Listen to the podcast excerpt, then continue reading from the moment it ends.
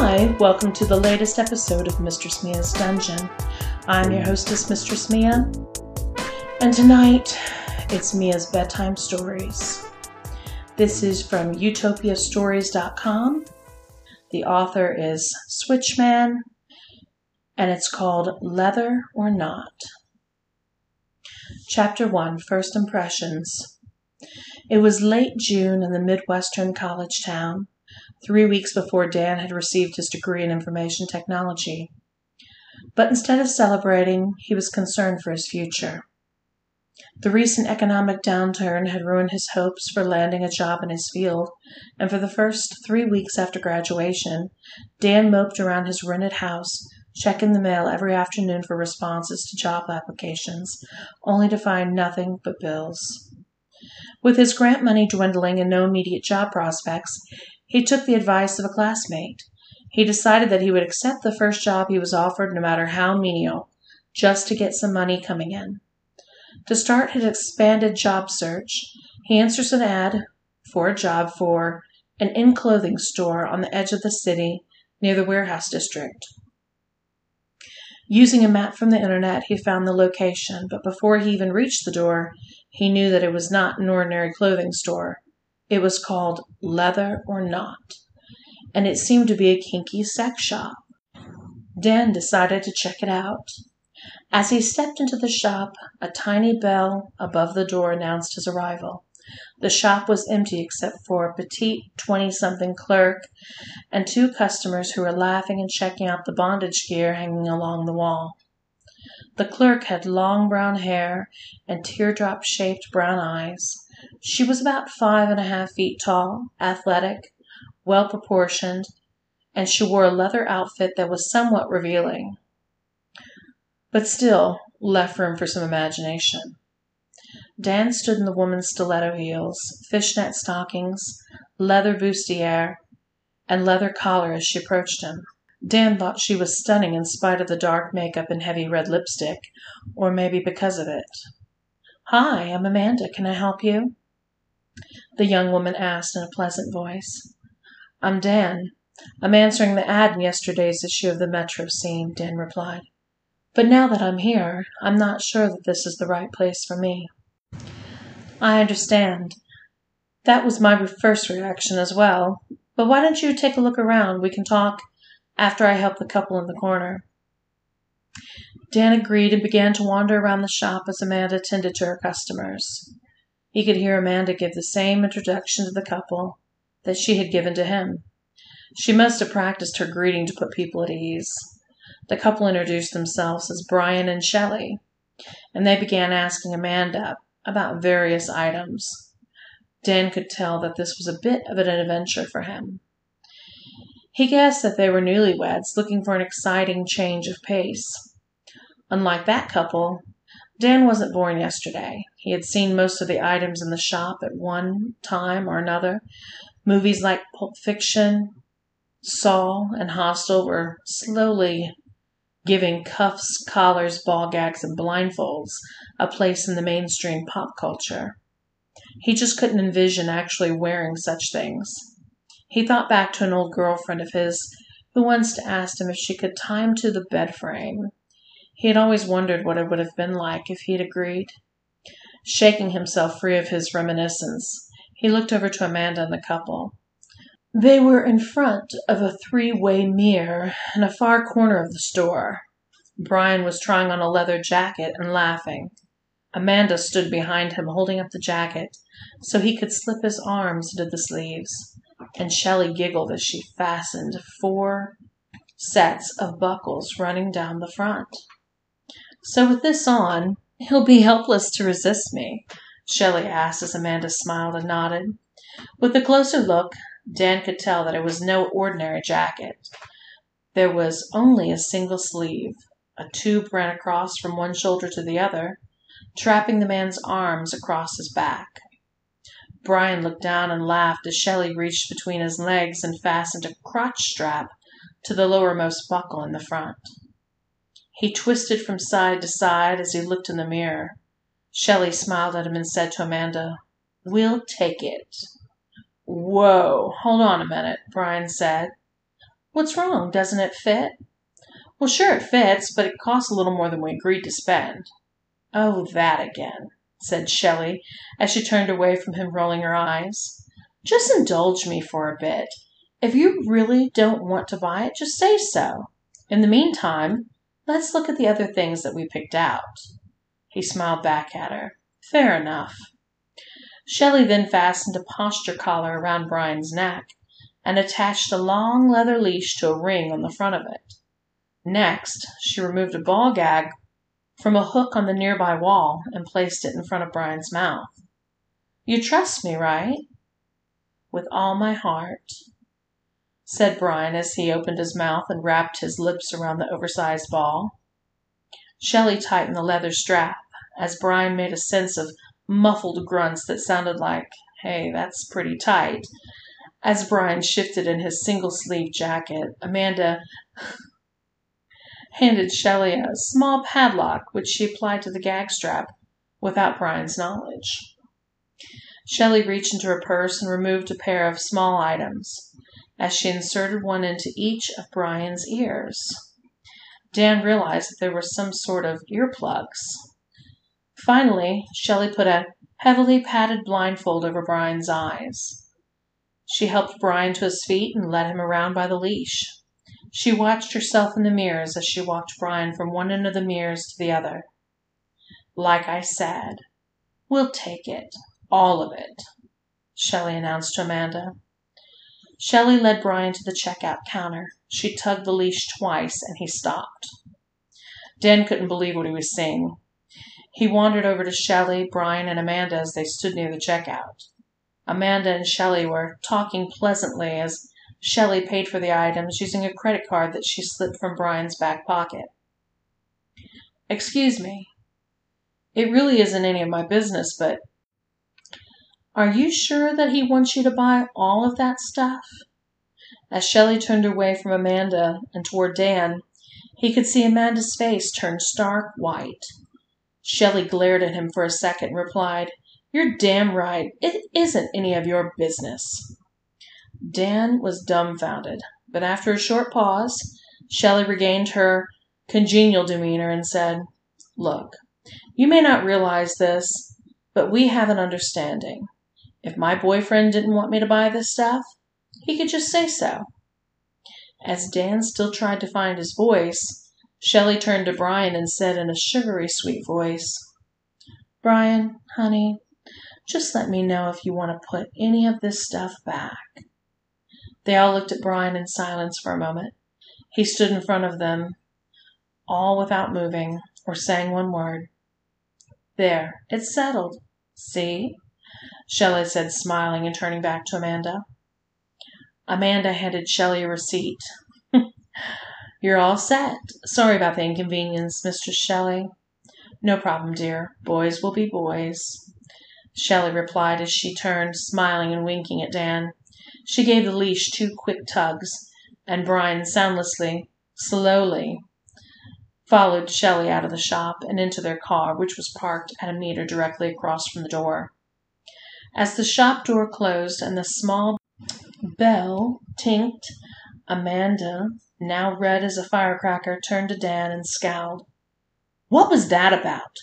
Do you want to get me fired or worse yet, punished? Dan felt bad about interfering with Amanda's sale, but he still didn't understand. How could she just let that woman deceive the man who said he trusted her with all of his heart? Look, I didn't want to mess anything up for you, but that guy, he didn't want to spend that much money. She just totally took advantage of him, and he didn't even realize it. Amanda just shook her head. You should stay out of things you don't understand. That man and his mistress are regular customers in here. They come in here twice a month and drop between five hundred and a thousand dollars every time they come in. But that doesn't make any sense, Dan said. I heard you introduced yourself as though you had never met them before, he said with a question in his voice. And they took you with their names as well, like they were strangers meeting you for the first time. Yes, that's part of their game. Every time they come in here, I'm supposed to pretend that, that it's their first time. She picks up a set of bondage gear and he tries it on. If they like it, they buy it and he wears it out of the shop. If they don't like it, he takes it off and there goes my commission. But Amanda, it was clear that the guy hadn't made up his mind. It was also clear that he was leaning against the purchase. Again, you're speaking of things you don't understand. Don't you remember when she looked him in the eyes and asked if he trusted her? Sure, that's exactly what I'm talking about. He trusted her, and she just. Look, no. Amanda cut it. He trusted her, and she accepted that trust. Don't you see? He wanted her to make the decision. If he really objected to the purchase, he would have let her know when they stopped at the checkout counter. The two tugs on the leash were his cue that she was buying the gear. Similarly,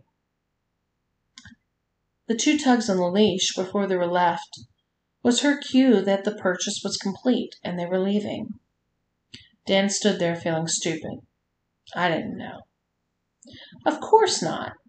You didn't know. How could you have? This probably is why Mistress Shelley lightened up before she left. Amanda smiled and melted Dan's heart. If you're still interested in hearing about the position, I can tell you about it and the shop, Amanda said. She changed the subject. Of course, your missteps of the past few minutes, I would understand if you wanted to find a job that was more vanilla. Now Dan smiled. No, I'm still interested, actually, more so than when I came in. All right, then. Let's start the tour at the front of the store, Amanda said, and Dan knew that he was about to get quite an interesting postgraduate education. Chapter 2 The Job Interview Unless you were paying attention, you might not immediately realize that the shop sold restraints and the like. The shop window was mostly filled with trendy leather clothing. One had to look a bit closer to see the cuffs, harnesses, and the other accessories displayed near the feet of the well dressed mannequins. From the front door, Amanda showed Dan how the store was laid out. Toward the front of the store, the owner kept the more respectable merchandise coats, skirts, pants, and shoes. The center of the store held most of the leather restraints. They were displayed on along all the walls on freestanding racks arranged to form small island ways. At the end of the store, the owner kept the more severe strains and accessories. Looking around, Dan noticed a full length cage hanging from the ceiling and a set of iron manacles chained to a 50 pound iron ball. Several glass display cases along the wall housed a complete array of torture implements pinwheels, cock cages, nipple clamps, and the like. In the back corner, farthest from the front door, there were three full length mirrors, each at a slight angle of the others.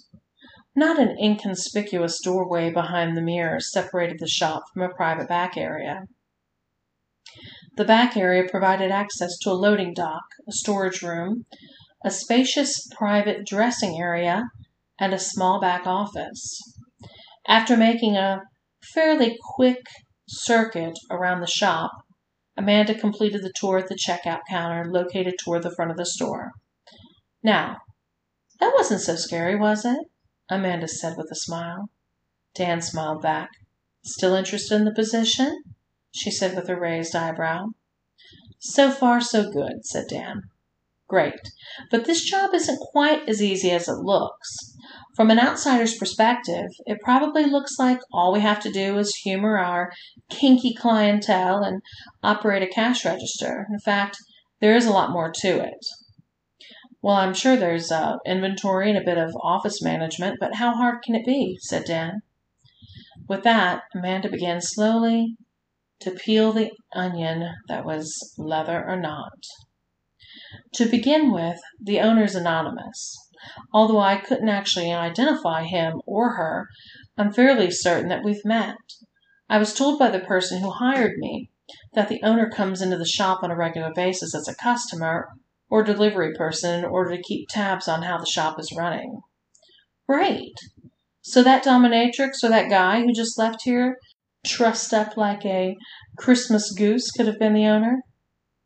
Theoretically, but not likely, replied Amanda, as though she had already thoroughly considered this possibility. They have only been coming into the shop for the past nine months, and I've been working here for over a year. Okay, well, at least I haven't embarrassed myself in front of the owner yet. That's a plus. Amanda laughed. So, um, how does the owner provide any direction without direct contact? Dan asked. Well, there is a store manager, Lisa. She communicates with the owner via email and she implements any changes the owner requires. Actually, any of us can communicate with the owner via email or text message in case of emergency. The email address and texting number are posted in the bulletin board in the office. Amanda then began to tell Dan about the compensation and the clientele. Dan was disappointed to discover that the sales associate only made minimum wage, but he perked up when Amanda mentioned that he also received a 20% commission on all sales. That meant that Amanda just pocketed over a hundred on her last sale. No wonder she didn't want him screwing things up. Our customer base is split among three general groups newbie thrill seekers, goth types, and the regulars, or as I like to refer them as, the irregulars. Even though she joked about them, Amanda respected them. I'm quite certain that they're an all educated, well paid business people based on the amount that they spend on this stuff. Amanda paused to think. Well, what else would you like to know?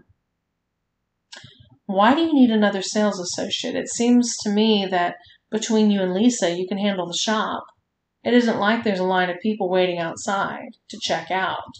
Well, actually, we're very short handed right now. We're hoping to find two sales associates through the ad. Shop rules require two sales associates to be on duty at all times. As you can see right now, I'm the only one minding the store, so the owner wants to find at least one new associate ASAP. What's the big deal about having two sales associates on the floor at the same time? Security, answered Amanda. She explained that some customers like the sales associates to model the bondage gear, hence the rule requiring two sales associates. You can't operate a store with a big gag in your mouth and your hands cuffed behind your back. Currently, with only one sales associate on duty at a time, the store has temporarily suspended the customer service practice, explained Amanda. Whoa, hold on a second. You mean that I have to let the customers tie me up to make a sale? Not every time, said Amanda. Besides, we do get a pretty hefty commission. With that reward comes a. Besides, the owner doesn't condone the customers binding the staff. For safety reasons, when a sales associate is asked to model the gear, the gear is applied by the other associate again. You see the need for two associates. Sales associates are advised to use extreme caution if a customer wishes to apply the gear to either another customer or to the sales associate. While it is not prohibited, each sales associate should use his or her best judgment on such occasions. The shop only takes responsibility if the gear is applied by another associate. That's understandable. It must be a huge insurance issue. I guess. I never really thought about it. All sales associates who model the gear have a safe word or gesture that the other associate must immediately remove all the gear that they applied until the bound associate can remove the rest themselves. Wow, that's a lot to take in. Well, do you have any other questions? Dan thought for a moment. Yeah, do I have to wear the leather outfits? They really aren't my style. No, clothing is optional. Seeing Dan's look of disbelief, she quickly added, What I meant to say was that the style of clothing is optional. I started out wearing street clothes, but I switched over to wearing leather after my first week. You see, if you wear the merchandise, you get it at cost because the owner considers it good advertising. But if you buy bondage gear, you don't get any employee discount. That stinks. Why not give the staff some incentive to learn about the equipment firsthand? Well, there's always the on the job training that I just told you about, but actually, there is another incentive. The other sales associate on duty is credited with the sale and gets a 40% commission. Apparently, the owner believes that peer pressure to buy merchandise is a stronger incentive than an employee discount for the purchaser. Have you ever bought any bondage gear? Dan asked. Amanda laughed. No. Nobody's made a diamond commission off me. I just don't see the appeal. Well, I've never bought anything like this stuff either, though I've been curious once or twice. Your curiosity could be satisfied if you decide to take the position, Amanda said hopefully. Oh, so you're offering it to me? Dan said in surprise. It's yours if you want it. You're in the right place at the right time. When should I start? Dan replied. Tomorrow at 10 a.m. I'll be here, said Dan with a decisive nod. Great. To start with, you'll be working mostly with me. Let's consider tomorrow a training day. Chapter 3 Dan's first modeling session. Friday morning couldn't arrive quickly enough for Dan. He had difficulty sleeping through the night with those thoughts of Amanda wandering through his head. He couldn't quite put his finger on why he kept thinking of her. It might have been the exotic nature of the shop. It might have been the slightly over applied makeup. It might have been her smiling eyes. Hell, it could have simply been that he was a guy. But whatever the reason, he tingled at the thought of her. He arrived at the shop approximately at ten o'clock Friday morning to find that Amanda had arrived a few minutes early leaving the door unlocked for him. The familiar bell sounded to announce his punctuality. Good morning, called out Amanda from the back of the store. Good morning, Dan replied, trying to sound casual. Could you lock the door until we open at eleven o'clock? Amanda asked. Dan locked the door behind him, and Amanda offered him a cup of freshly brewed coffee from the back office.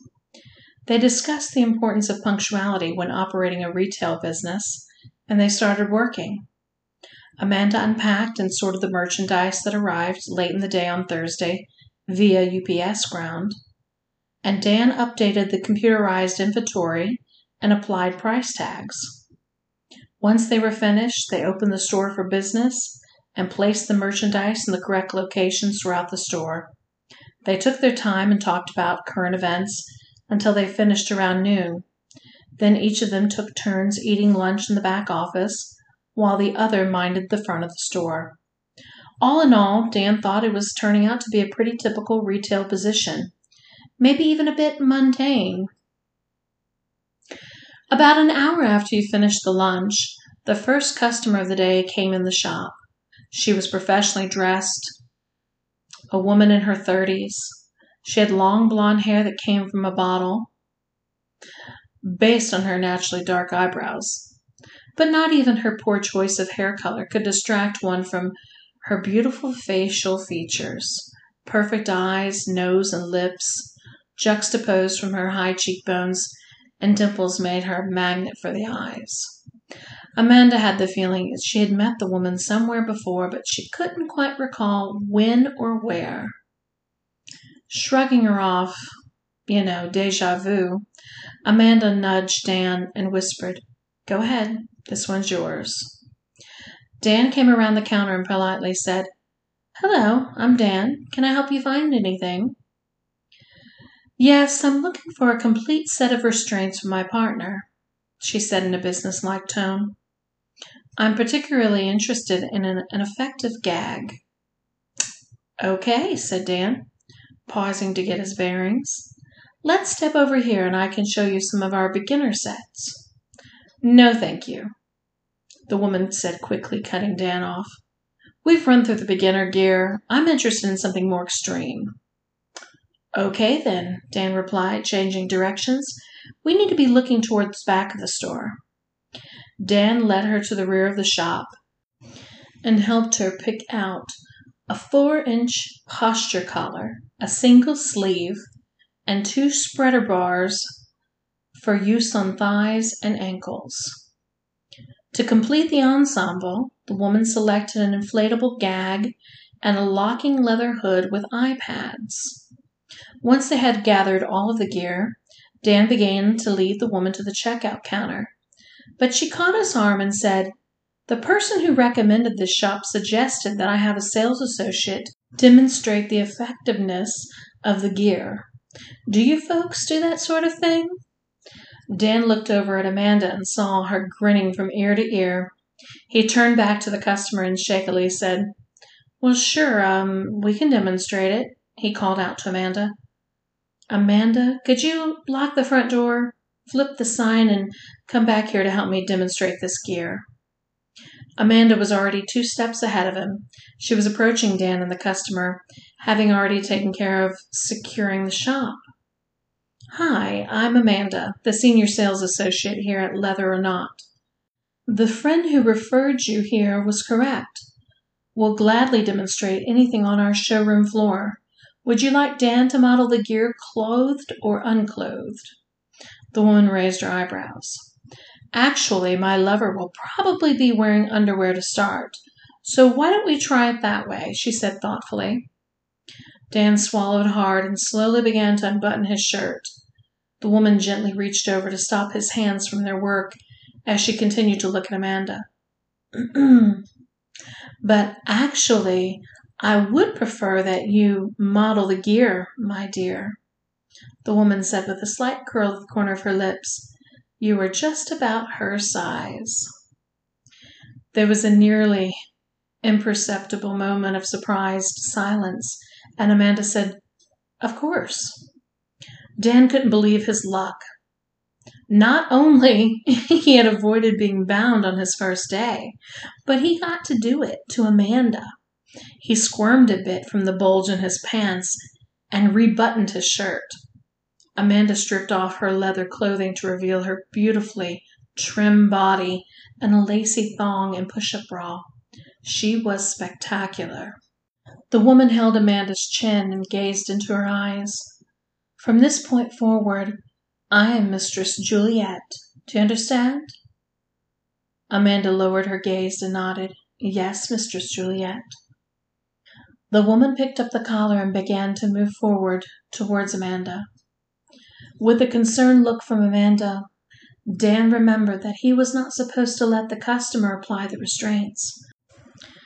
Mistress Juliet, it's the store policy that only one sales associate may apply the restraints. Please allow me to assist. Dan held out his hand politely, and Juliet complied. Dan tenderly applied the posture collar to Amanda's beautifully pale neck. As he reached around behind her back to buckle it, he tried to catch her eyes, but she kept her eyes focused at his feet.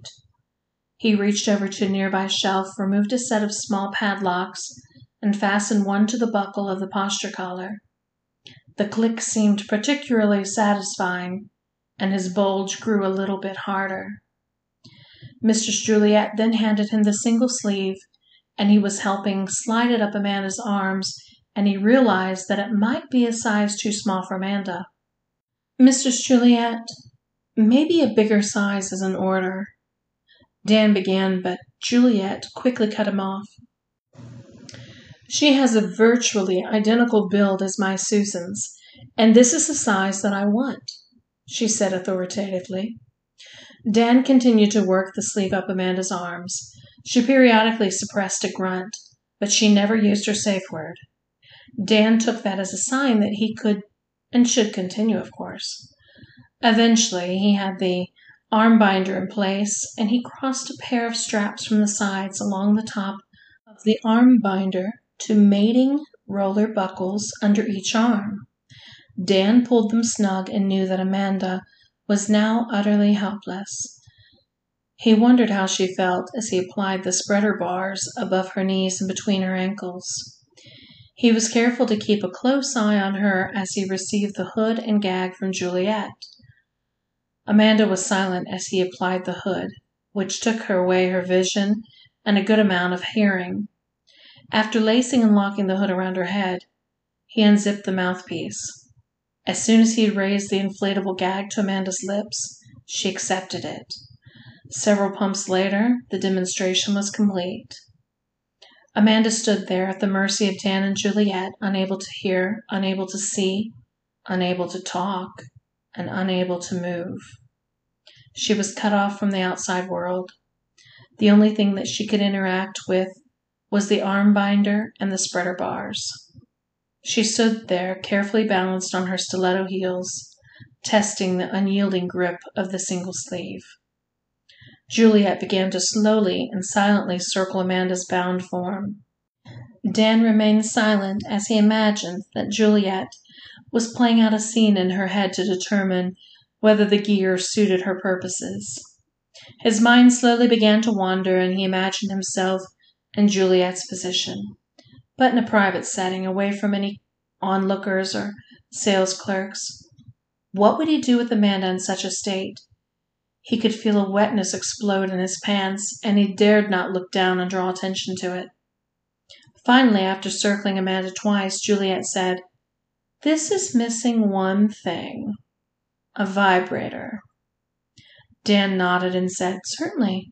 We can pick one out at the uh, checkout counter. No need. I already have the one I want.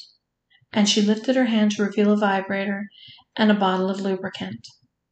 The vibrator was a small unit that was designed to be held against a woman's clitoris by a pair of tight panties, and it was designed to enter a woman only about one inch.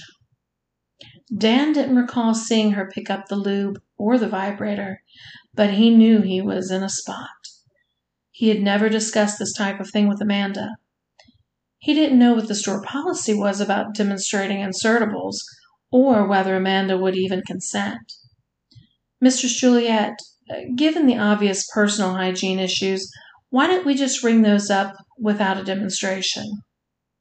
No, actually, this is exactly the demonstration that I need, Juliet responded.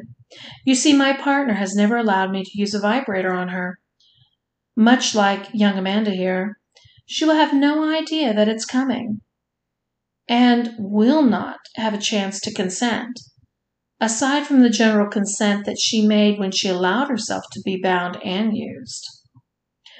But I don't think, Dan started. I'm afraid that if you think too much, you will lose the sale, Juliet interrupted. Either I get a complete demonstration or I leave here with nothing. Juliet stared unblinkingly at Dan as he tried to consider all of the options. He didn't know if Amanda would consent, and he knew that she was his responsibility. Even if she would have consented, he was pretty sure that she wouldn't want him rummaging around down there. I understand, mistress. Go ahead and apply the vibrator as you see fit, but I reserve the right to remove it at my discretion. Of course, she said with a smile as she activated the vibrator. Amanda began silently and slowly shaking her head.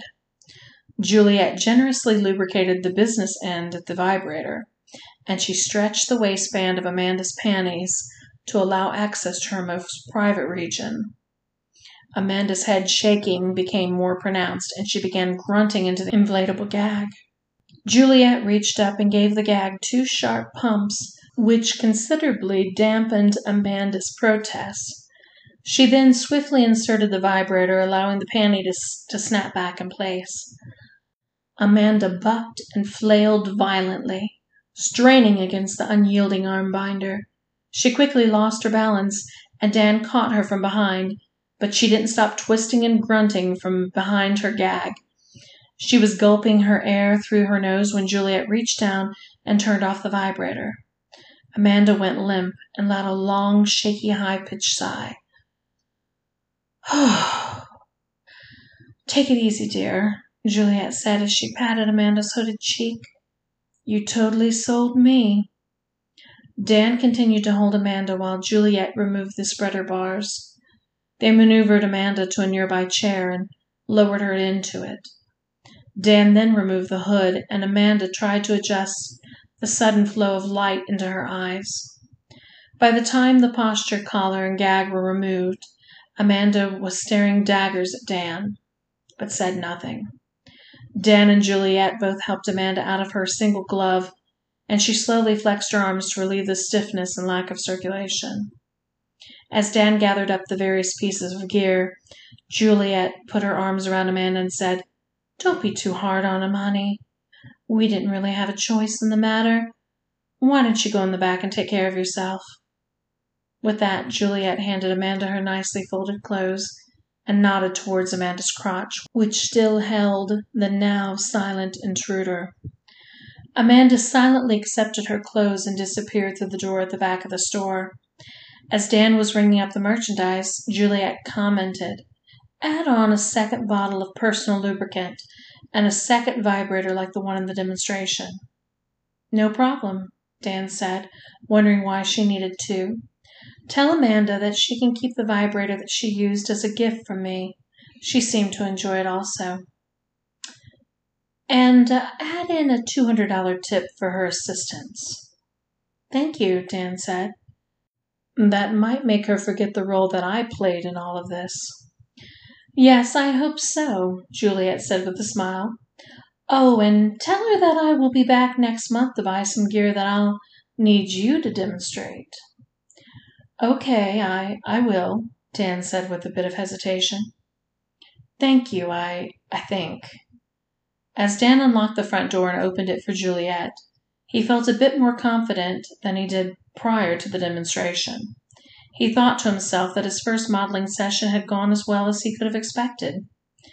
But he is confident, and it did turn into embarrassment rather quickly when he noticed Juliet checking out the stain in the front of his jeans. Maybe when your coworker is finished, you should uh, clean up yourself as well, darling. Chapter 4 Things Get Personal.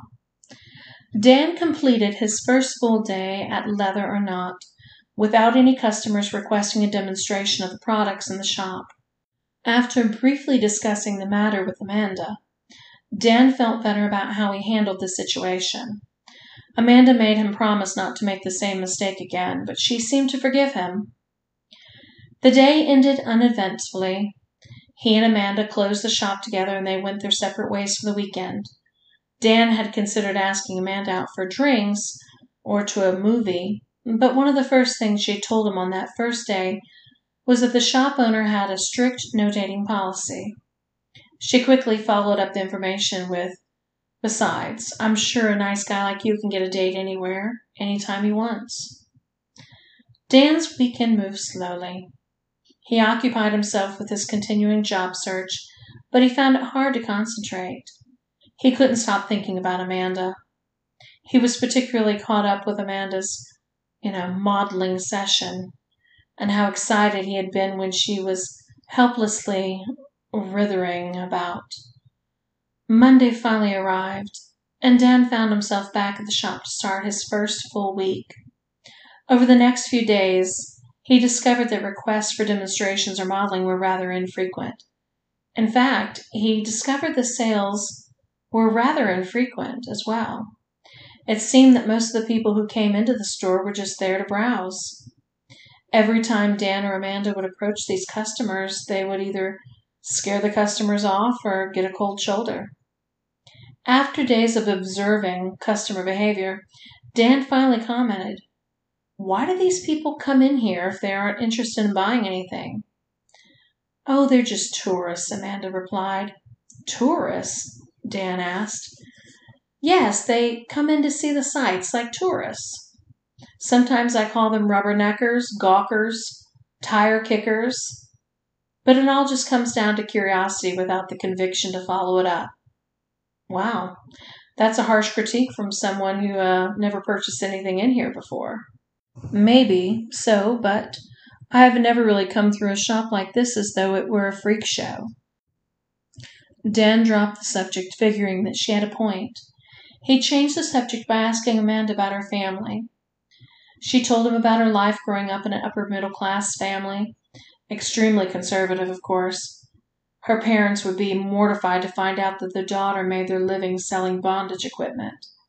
She confided in him and that they believed that she was still working in a used CD shop. She joked that if it was only a little white lie, since some of her customers were used CDs, aka cross dressers, that was. Dan told Amanda about his search for a job in his chosen field, but he made sure that she understood how much he enjoyed working with her.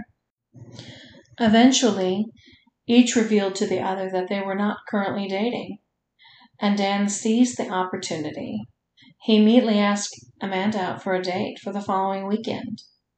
Dan was hit by a stunning silence. After a bit, Amanda asked, What about the owner's, you know, no dating policy? What the owner doesn't know won't hurt him, Dan quickly replied. Or her, Amanda said with a smile. I'll go out with you on one condition. Just in case you're only interested in me because you've seen me get tied up in my underwear, let's agree that we will leave work at work. No bondage outside the shop. No problems, Dan. I would prefer that as well, especially since you have me at a distinct disadvantage, since you have a lot more practice at tying people up than I do. Thursday afternoon was heading towards evening, and he had almost completed his first full week at the shop when a group of six college aged girls loudly entered the shop. It was Dan's turn to wait on the customers, but he took his time approaching them. Based on their boisterous giggling, he figured that they were just there for the novelty of it. He couldn't have been more wrong. He approached the girls and began to address the tall blonde who appeared to be the leader of the group. We need to buy some things to tie up some boys, the tall blonde announced before Dan even introduced himself. Well, you've come to the right place, he said jokingly. We are the pledge night planning committee for our sorority, and we need restraints for six football players. We were considering handcuffs. They are inescapable, but not so comfortable. Do you have any leather restraints that could control a big, strong guy like yourself, for example? Well, we have some three inch wide leather cuffs that would restrain just about anybody. After a brief explanation, Dan learned that the girls had coordinated their sorority pledge party with a corresponding fraternity's hazing party. As part of their hazing, the fraternity members were going to restrain their top six pledges and give them to the top six pledges of the sorority. The sorority pledges would keep the fraternity pledges as slaves until nine o'clock the next morning. A chaperone assigned to each pair of pledges would judge the sorority pledge by how cruelly or kindly she treated her slave during the 12 hour period. The girls didn't explain to Dan whether pledges would receive more or fewer points for cruelty, but he wasn't sure he really wanted to know anyway. He led the group to the back of the store where the more extreme restraints were displayed, and he could see the mischievous thoughts behind each other's eyes. They looked like children at a candy store as they gazed around in wide eyed wonder. He showed them the heavy duty cuffs and then tugged the ends to test how sturdy they were. With a nod from the blonde, one of the girls collected six pairs and then took them to the checkout counter. Dan then proceeded to show them blindfolds, ball gags, collars, and heavy duty leather ankle restraints connected by an 18 inch chain. Each time, one of the girls would gather up a half a dozen of the items and deposit them on the checkout counter. Finally, the girls asked Dan to show them the punishment devices. They seemed particularly interested in whips and riding crops. One of the girls suggested that they could have a an equestrian theme for the evening. Dan started to mention that they had an entire selection of pony restraints but the tall blonde quickly refocused their attention back to basic restraints. She said that they would work well regardless of whatever theme they ultimately selected. Dan thought to himself that she would probably be deciding the party's theme anyway, based on her dominant personality. Unlike the restraints, they selected a variety of slappers, two riding crops, two whips, a cane, and a rather nasty looking paddle. This time the blonde collecting the merchandise herself, and she led them to the counter. Amanda had just completed scanning the barcodes from the other merchandise when the blonde said to her, I hope that this all comes under under a thousand dollars, because that is our limit. After a few more beeps from the checkout computer, Amanda announced $945 even. Wow, whispered a cute little brunette to the tall blonde. That's an awful lot of money. What if they don't work? The party would be a disaster if the slaves got away. We'll just have to take that chance. Well, Amanda said, You don't have to. All of the girls looked between Amanda and the blonde, wondering what Amanda meant. After a moment's pause, the blonde asked, What do you mean we don't have to take that chance? Well, you could test how effective the restraints are by having someone try them on before you pay for them, Amanda offered with a cunning smile. Thanks for the suggestion, but that wouldn't work, the blonde replied quickly. I don't think any of us would be foolish enough to try them on, and besides, I'm certain that none of us could get out of them even if we did. I don't think you realize that we plan on using these on fraternity pledges who are a lot stronger than we are. You mean that Dan didn't brag about our shop's standing offer to demonstrate our merchandise before you purchased it? Dan, shame on you, Amanda said, shaking her finger at Dan with an overemphasized look of disapproval on her face. Ten minutes later, Dan found himself stripped down to his underwear in the rear of the shop instead of using the heavy duty wrist cuffs that Dan had suggested to the girls. Amanda applied a neck to wrist restraint that held Dan's arms parallel across the small of his back. The cuffs were connected to a harness that crossed from the cuffs up and around the sides of his torso to the front of a matching collar. Amanda adjusted the harness to hold Dan's wrist just a little higher behind his back than he was comfortable with.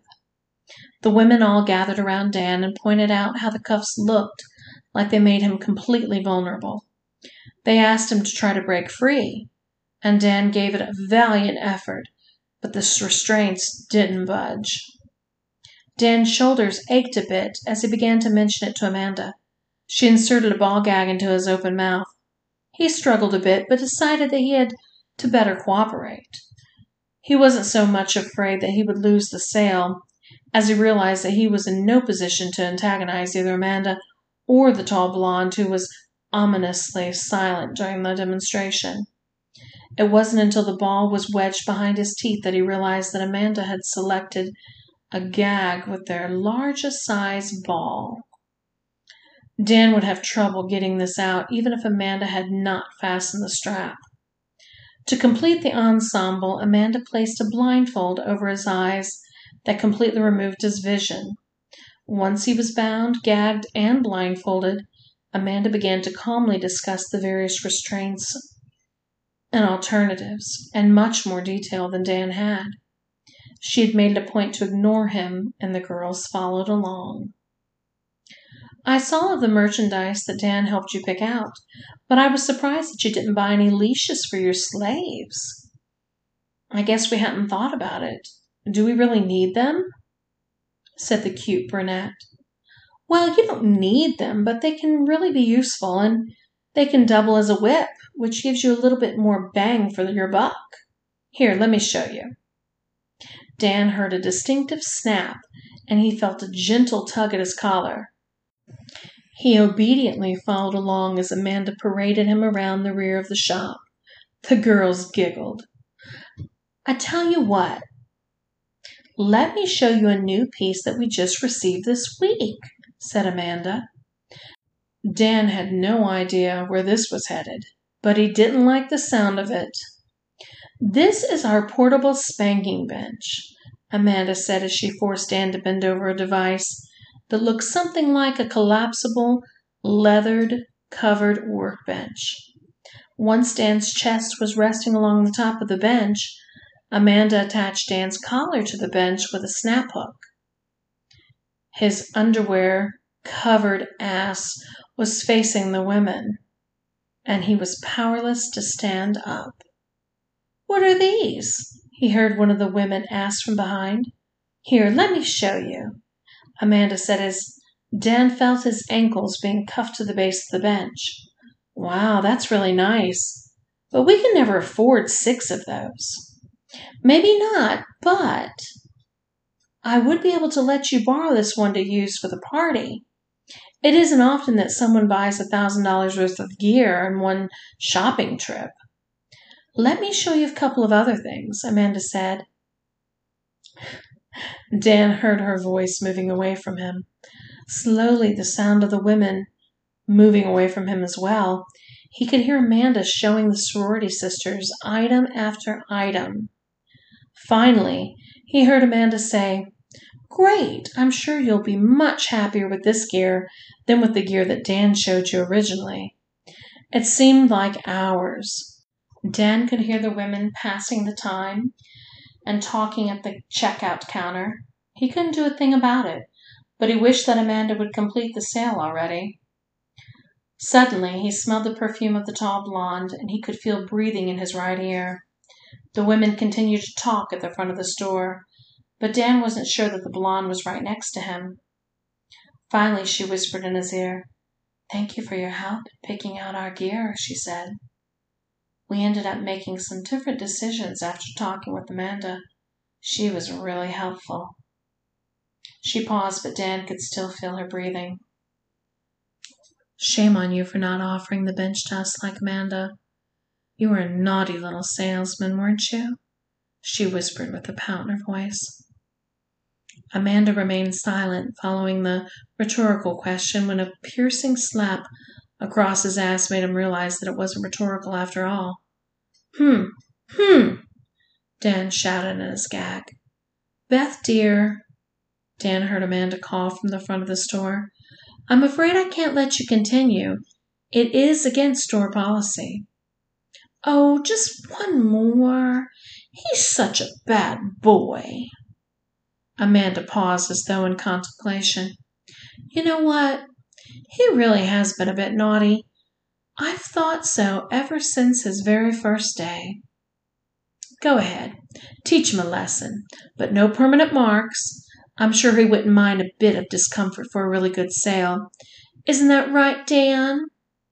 Dan immediately realized that this was his payback for the vibrator stunt he pulled on Amanda his first day. Panic overtook him and he completely forgot the release signal Amanda assigned him in the event he was gagged. He felt his underwear being slid below his buttocks, and he felt three swift whacks to his ass before he remembered that his safe signal was the national anthem. By the time he remembered, though, it was all over. His briefs were slid back to their original position, and he could hear the tall blonde walking to the front of the store. Let's go, girls. We have a party to plan. Oh, and thank you, Amanda. We appreciate the demonstration, and I'm sure we'll come back again now that we know about the shop's superior customer service level. Amanda showed the women out, but relocked the front door after they left. She decided to close the shop up a bit early tonight. She restocked the shelves with the gear that the women decided not to buy. She tidied up the back office.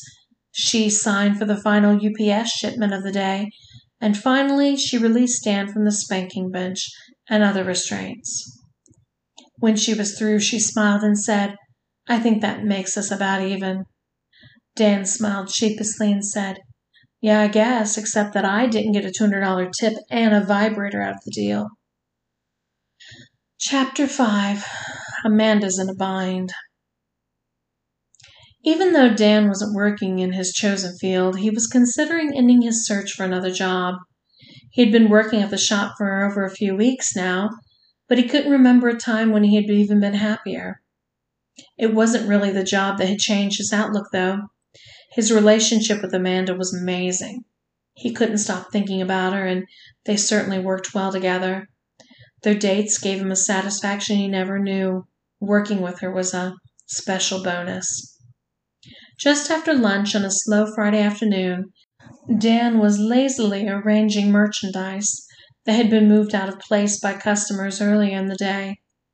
The bell over the front door sounded, and for the first time since working at the shop, he identified a repeat customer, Mistress Shelley, the dominatrix whom Dan confronted on the day of his interview. Entered the shop. When Dan first saw her a few weeks ago, she was dressed in street clothes, and he would never have guessed that she was a dominatrix. This visit was very, very different. Her appearance screamed BDSM. Mistress Shelley was attired head to toe in leather. Her hair was pulled back into a ponytail by a leather bow, and it resembled that of bunny ears. She wore a leather bodice with a plunging neckline. A tight black corset with steel boning concealed her nicely toned abdominal muscles. Her shapely thighs were covered by fishnet stockings, and she wore leather mini boots with four inch heels to complete her ensemble. Over her arm, she carried a small leather pouch as a kind of oversized purse. She walked straight up to Dan, who smiled and said, Hello, Mistress Shelley. I'm Dan, the new sales associate. Can I help you? She smiled. Oh, I remember you. A few weeks back, you were questioning my good character. I never forget about someone who deserves a spanking. Yes, ma'am, about that. I had no idea. Dan stammered. No matter. It's all water under the bridge. I assume that Amanda set you straight? Definitely. It won't, it won't happen again. I, I promise. What can I do to help you today? Actually, nothing, she said dismissively. I sought you out just to make you squirm a little. I always insist on using Amanda as my sales associate. She has a knack for knowing just what I want even before I want it. Okay, I understand. She's right over there, Dan said as he pointed out Amanda at the back of the store. Dan went back to arranging the misplaced merchandise for a few minutes when Amanda called from the back of the store. Dan, could you help me demonstrate some merchandise for Mistress Shelley? I'm on my way, Dan said immediately, trying to show his attentiveness. He went directly to the back of the store where Amanda was showing Mistress Shelley a new line of latex products designed to stimulate the wearer. Amanda explained that the shop doesn't typically offer any products that aren't leather, but these were so good that the owner made an exception. We just put these items on the showroom floor this morning. We haven't even been fully briefed on any of these selling points on this item.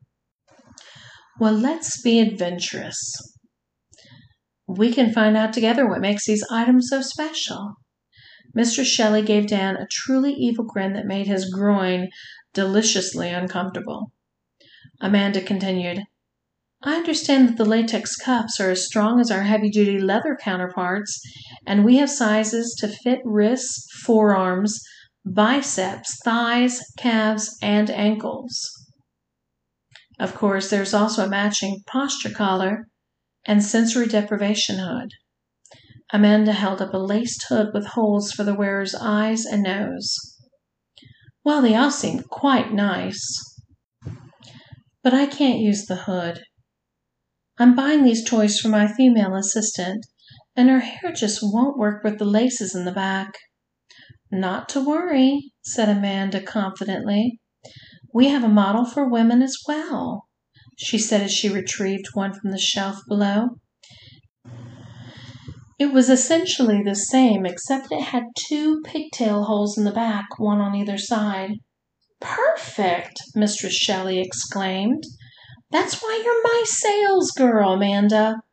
Sales associate, Amanda corrected with a nod and a smile. Of course, Shelley countered with a look of false seriousness. Amanda continued to show Mistress Shelley the new products, as Dan followed along like a lost puppy. Once they had selected a number of additional items, Mistress Shelley was ready to see the items in action.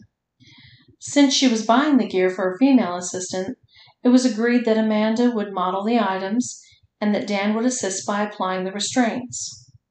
Amanda excused herself to go into the dressing area to change into a bra and panty set that Mistress Shelley had selected. The bra was essentially a string bikini top made of latex, but it had a special feature to enhance an encounter. The portion of the bra that aligned with the wearer's nipples included latex nubs molded into the interior of the top. These nubs would flex and rub the nipples and areolas with even the slightest movement by the wearer. Amanda's nipples hardened as soon as she slipped the thing on. The thin latex strained to cover each nipple, which only amplified the visual effect. Amanda's pussy was covered barely by a latex thong that matched the bra. A small dildo was molded into the front of the thong. It could not be worn without inserting the dildo into the vagina. It was to cover. Although relatively small, the dildo included a small, vibrating unit that was activated by movement of the wearer, of course. It could also be controlled by a wireless remote that was included in the packaging. The rear of the thong included a snap fastener which could be attached to another small dildo which was inserted into the wearer's anus. The position of the snap fastened was adjustable so that it accommodated a variety of body styles. The snap fastener also acted as an electrical conductor between the two dildos. When one was activated, either by the wearer's movements or by the wireless remote, the other was activated as well. Amanda knew she was in trouble the instant she finished dressing. She couldn't make the slightest movement without the latex clothing somehow stimulating her most sensitive areas. With a great effort and a fair amount of blushing, she gingerly walked back to Mistress Shelley and Dan. She looks fantastic, doesn't she? said Mistress Shelley to Dan, as though Amanda was a sports car or a painting. Yes, yes, she does, Dan replied slowly, not even realizing the lust in his voice. Mistress Shelley silently handed Dan two pieces of gear without removing her gaze from Amanda. Dan accepted the gear and gently raised Amanda's right wrist. I don't know about this one, Amanda said pleadingly. Her voice quivered uncontrollably as she fought off the effects of the orgasm building within her, an orgasm gaining in intensity with every tiny muscle movement. Dan saw excitement, fear, and confusion in her beautiful eyes. Amanda, dear, I know that every sales associate here has a safe word or gesture. Anytime you want to stop, just let Dan know. Mistress Shelley said soothingly. That seemed to resolve Amanda's concern, and she offered her wrist to Dan. Dan rolled Amanda's fingers up to form a fist, and he inserted Amanda's right fist into a small ball of latex with an attached wrist cuff. He repeated the exercise with her left hand, encasing her left fist into a similar ball of latex. In a matter of seconds, Amanda had lost all of her fine motor control, and she was completely at the mercy of Dan and the dominatrix. Even if Dan hadn't locked the devices to her wrist, which he did, she could not have removed them without assistance. Dan slipped the keys into his front pocket and continued applying the restraints as he received them from Mistress Shelley. For several minutes, as the binding continued, the only sound that could be heard was Amanda's increasingly ragged breathing as an occasional soft moan. After Dan had applied the last of the selected restraints, the three of them stood there in silence. Dan and Mistress Shelley simply watched as Amanda slowly writhed and squirmed without any intervention by either of them. It was as though Amanda's clothing and restraints were tormenting her for them. She stood within a structure of portable scaffolding. Her wrists and elbows were bound tightly behind her back. The latex wrist cuffs were lifted high behind her and attached to the top of the scaffolding by a latex leash. A similar leash stretched from her collar to an attachment point low on the scaffolding.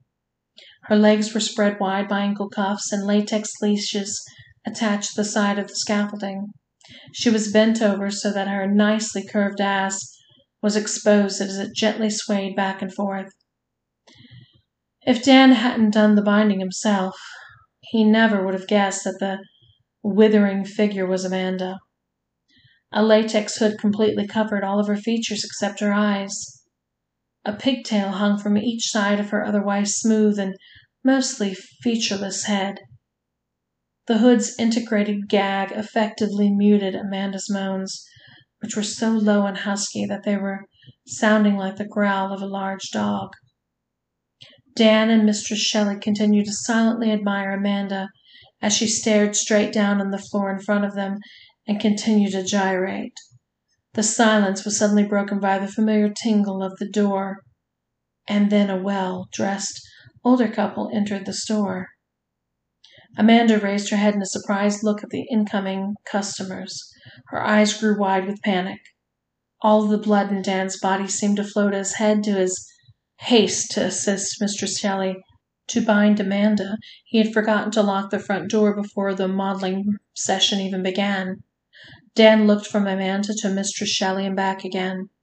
Should I leave you and attend to the customers? Dan whispered to Amanda.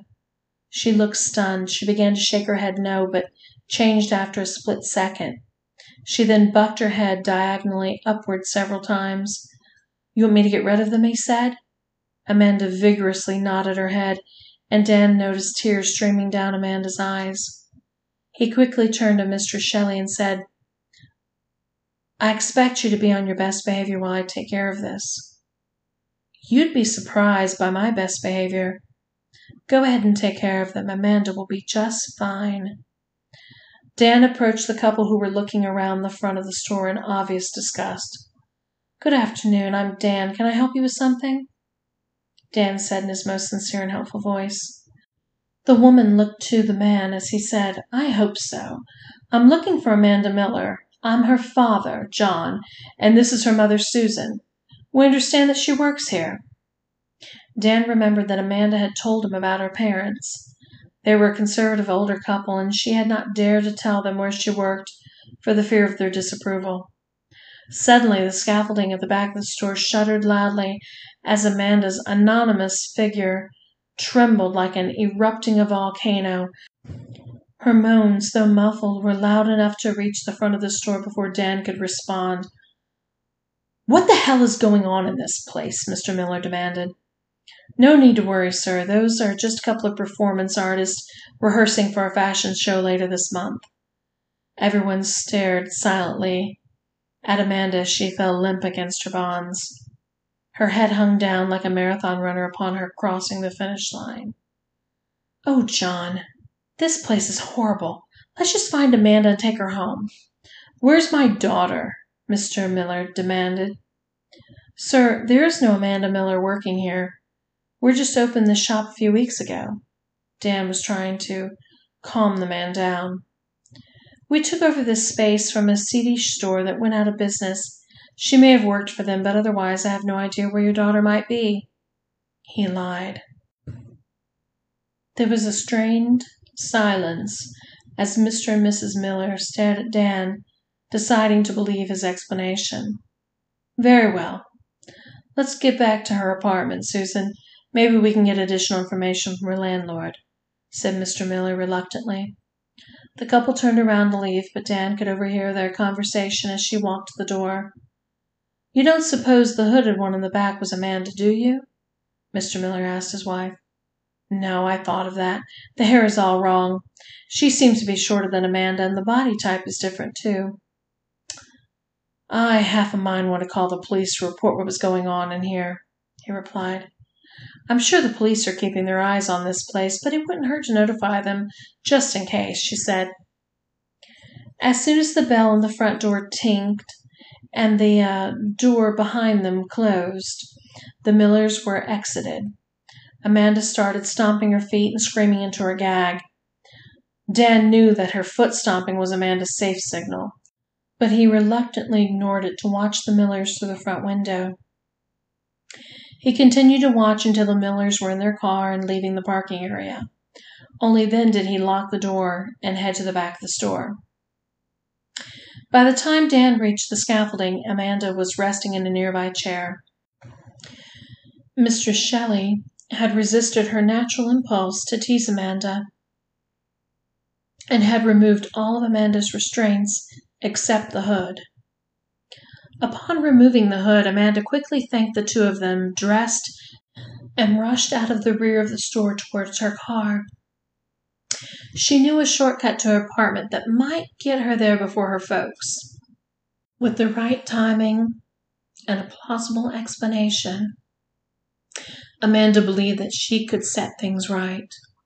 As she drove through the back streets of town toward her apartment, she reflected on the last 30 minutes during which she had the most intense orgasm she had ever experienced. She now understood the awesome power of being powerless. She decided that once she was able to ease her parents' minds, she would have to introduce bondage into her relationship with Dan. She felt more alive than she had felt in a long while, and she knew he was the perfect partner for sharing her feelings. Now she just needed to decide which side of the restraint she wanted to be on, but that decision could wait. Chapter 6 Dan's Private Modeling Session The day following the unexpected visit of Amanda's parents was Saturday. Neither Dan nor Amanda were scheduled to work, and although they both wanted to spend the day together, they both knew that Amanda needed enough time spent with her parents to set their minds at ease. She spent the entire day visiting, shopping, dining out with her folks. It turned out they were on a cross country road trip and had reservations at a hotel in a historic town five hours west. They stayed until 5 p.m and they were satisfied that Amanda was doing well. She told them that a recent increase in online music sales forced the CD shop where she had worked to close down a few weeks earlier. She also told them that she was in the process of looking for another position. To quell their fears, she told them that she had saved enough money to last her for a few more weeks. Of course, they told her if she'd found herself reaching the limit of her savings, that they would help her out. Don't hesitate to call us if you need us, they said repeatedly. At 5:05 p.m., Amanda's parents' car was heading out of her neighborhood. She called Dan to tell him everything, and the, how everything worked out, of course. They decided to grab a bite at their favorite brewery near the shop and to take in the latest movie at a theater a few blocks away. The pizza and beer were better than ever, and they talked about Amanda's revelation of the previous afternoon. She confided in Dan that she wanted to experiment with bondage in their relationship. Dan was surprised and a bit of unsure of how to handle this turn of events. Don't you get enough of that at work? he asked. Well, if you had asked me that a couple days ago, I would have said I get more than enough of that at work. But last night was different. Her eyes growing wide. You have no idea how it felt to be continuously aroused by even the most subtle movement, and then realize that your parents are only a few yards away. She paused. And then you. You came to my rescue like some kind of white knight. Oh, come on, Dan said. I tied you up in the back of the store and then lied to your parents about it. That doesn't sound too chivalrous to me. You don't get it, she retorted. You protected me from total humiliation. But you still felt humiliated, though, didn't you? Well, yes, but that's exactly the tension that caused such an extreme reaction when I, you know, when I, um. Amanda looked down around and realized that she could find no politically correct way to express herself in the public restaurant. They took their time eating and they discussed their feelings at length. When they finally looked at the time, they realized that they could have not even made the movie at this point. Amanda said, You know, the shop is only a couple blocks away and it's open for another 30 minutes. She smiled and said, Please do this for me. Smile that only that beautiful young woman could get away with. And Dan relented. They decided to go to the shop as customers instead of employees. When they reached the shop, they found Linda, the store manager. She was the only person tending the store. She was happy to see them, but surprised to see them out together. The shop had a strict no dating policy between employees, and Linda made it a point to remind them. In their rush to the shop, both Dan and Amanda had forgotten that they needed to be discreet. The relationship felt so natural that discretion hardly seemed necessary, but clearly was. Although Dan hardly knew Linda, Amanda was her close friend. She explained the situation to Lisa, who agreed to keep their secret as long as they were more careful about their dating in the future. Amanda agreed. Then Dan explained that he wanted to buy some bondage gear to experiment with in their personal lives.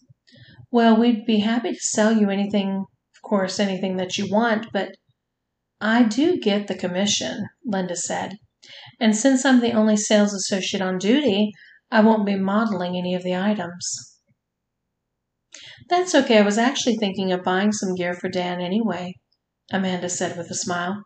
Since we're just customers tonight, you wouldn't object to helping me out put a few things on him, would you? Wow, I'd love to, but we really shouldn't. Given the store's no dating policy, you shouldn't be seen in the store together as customers. Disappointment hung in the air. We could buy a few things and take them back to your place, Dan offered. At one time or another, we've handled on most of the gear in the shop. Not exactly, Amanda said. I wanted to try out more of the new latex gear, the stuff designed especially for men. But it's so expensive. I didn't want to buy it unless it was really worth it, you know. Let's compromise, Linda replied. I can't let you try the gear publicly on the showroom floor, but you can take it to the back room to try it out. Then, if you like it, you can pay for it and slip out the back door. Everybody wins. You get to try out the new merchandise before you buy it. I get my commission, and you both learn the selling points of the gear. It's a deal, said Amanda before Dan could object. Fifteen minutes later, Dan found himself wearing a skin tight latex thong.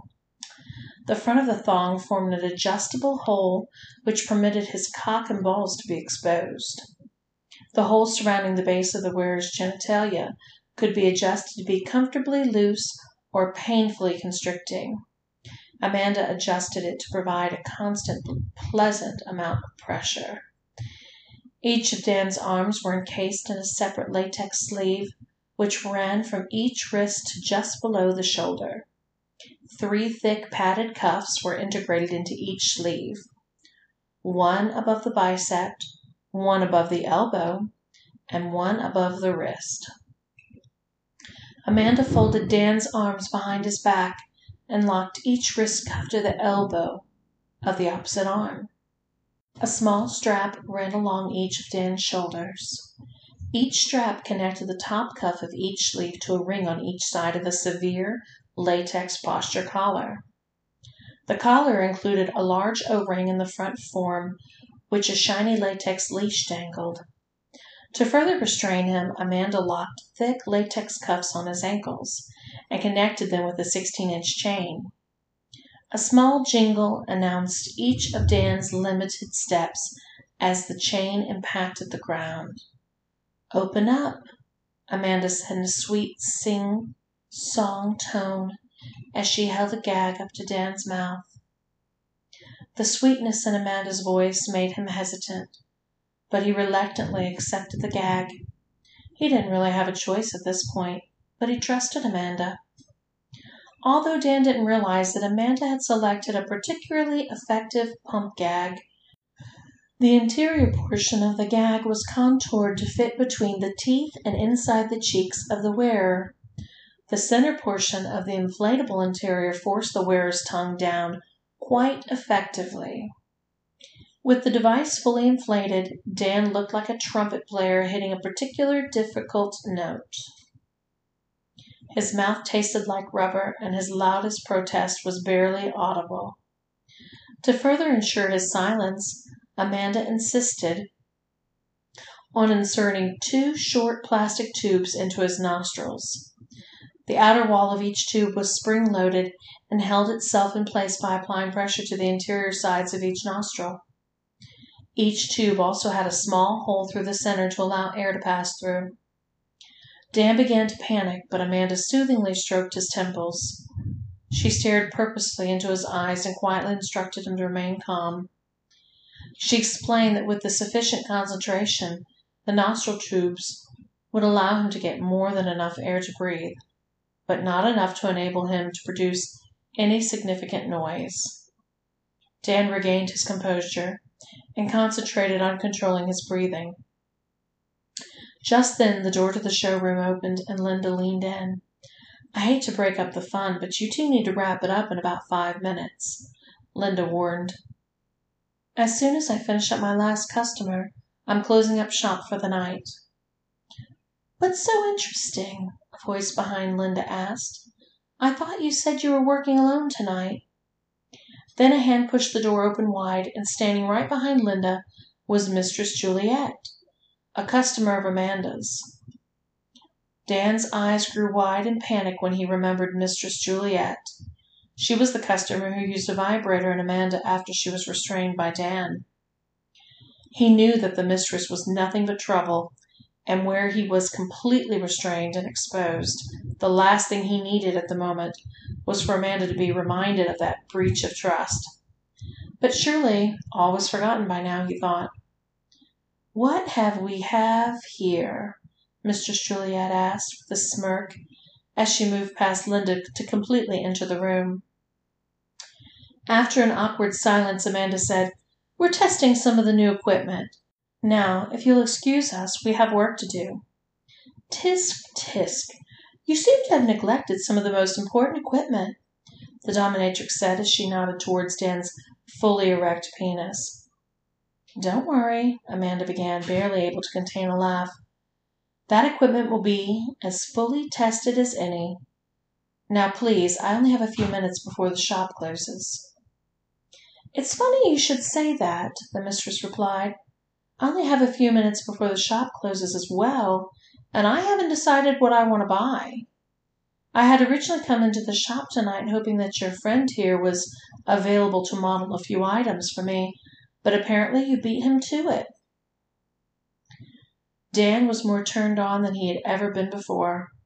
He was completely at the mercy of three attractive women who were talking about him as though he was a little more than a piece of furniture. Well, we'll both be in the shop tomorrow.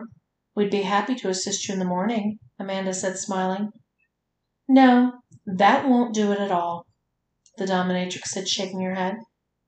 I'm sure he'll be much too tired for that gear that I have in mind. Are you sure that I can't just help you finish up here?" Dan vigorously shook his head and made unintelligible protest. He had trouble breathing, he became light-headed, and his erection grew harder than ever. Normally I would decline, of course, but you really are a valued customer, and there isn't much left to do. Amanda looked at Dan's manhood and then back to the mistress. Oh, that's where you're wrong. You can do so much with just a little bit of time and effort if you know what you're doing, said Mistress Juliet. She quietly used her middle finger to stroke the underside of Dan's straining cock. She made one silky movement from the opening in the latex thong to just below the head of his penis, and he exploded. Oh my, explained Linda in surprise. We better get something to clean that up. Linda and Amanda instinctively went to a cabinet behind Dan where the cleaning supplies were stored. As they were searching the cabinet, Mistress Juliet quickly opened her purse, removed a clean tissue, and wiped the residue from Dan's quickly shrinking member. She then took a bottle of hand lotion from her purse and swiftly moisturized his penis. No need, ladies. I have tissue in my purse, the dominatrix announced with satisfaction. Amanda and Linda turned around just in time to hear a click. In one fluid motion Mistress Juliet had removed a metal tube from her purse, slid Dan's now flaccid lubricated shaft into it, and locked an attached cuff around the base of his cock and balls. Dan started twisting in his bonds, making a high pitched whining sound. What have you done? Amanda demanded. Oh, nothing really, Mistress Juliet replied, casually shrugging her shoulders.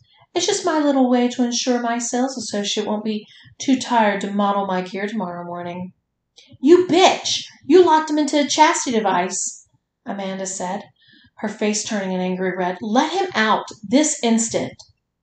I'm afraid that I don't have to take orders from you, Juliet said. Let him out, I said, Amanda said feebly.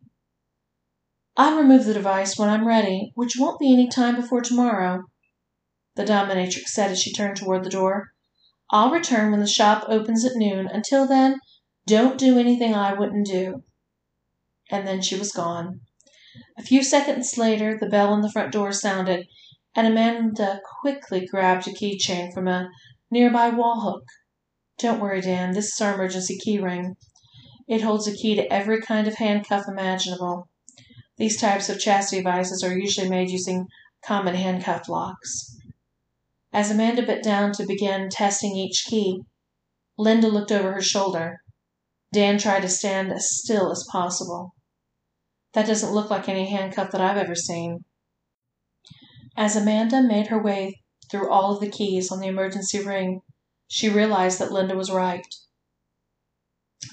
Chapter 7 A Lapse in Judgment Linda and Amanda unlocked Dan's restraints in a dejected silence. They both knew that the chastity device was not going to come off before the shop opened the next day. Dan, too, was silent. Even after they removed Dan's gag, he didn't have anything to say. Should we call the police? Linda finally asked, as the two women unlocked the last restraint. No, I don't need my penis at the center of some police investigation, Dan said forcefully.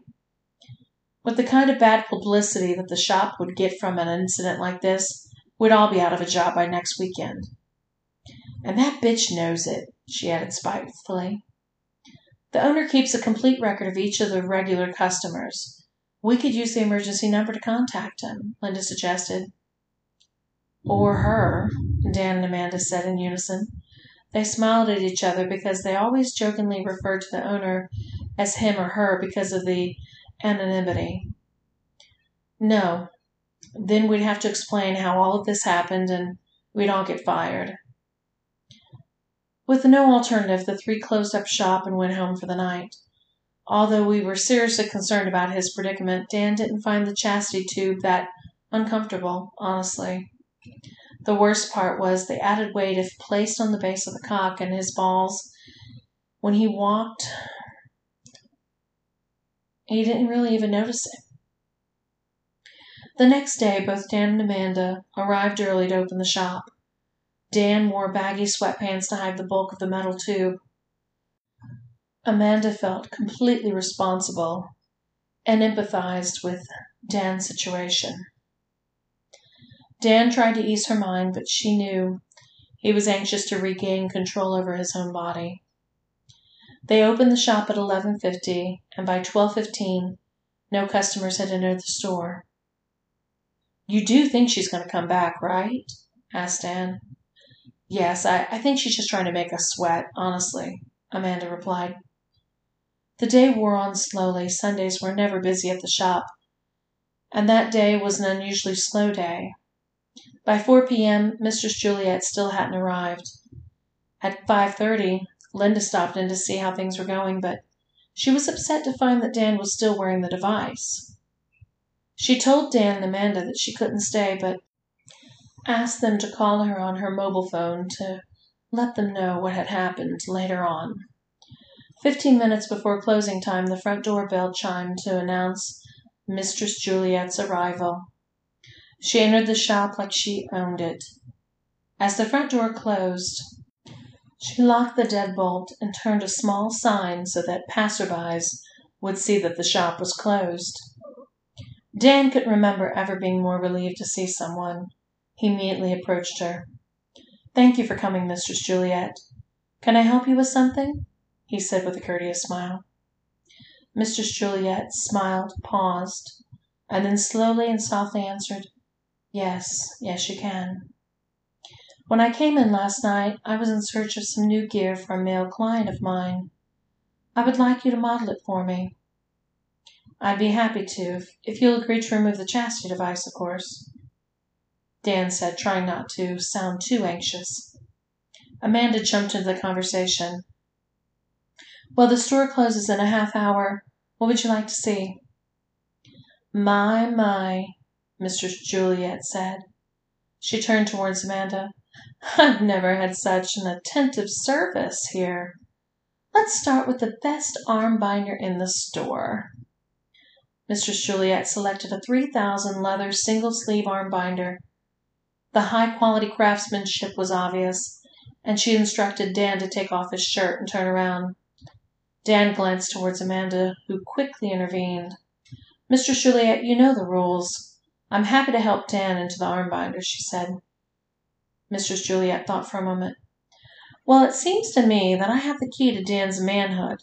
Doesn't that mean that I make the rules?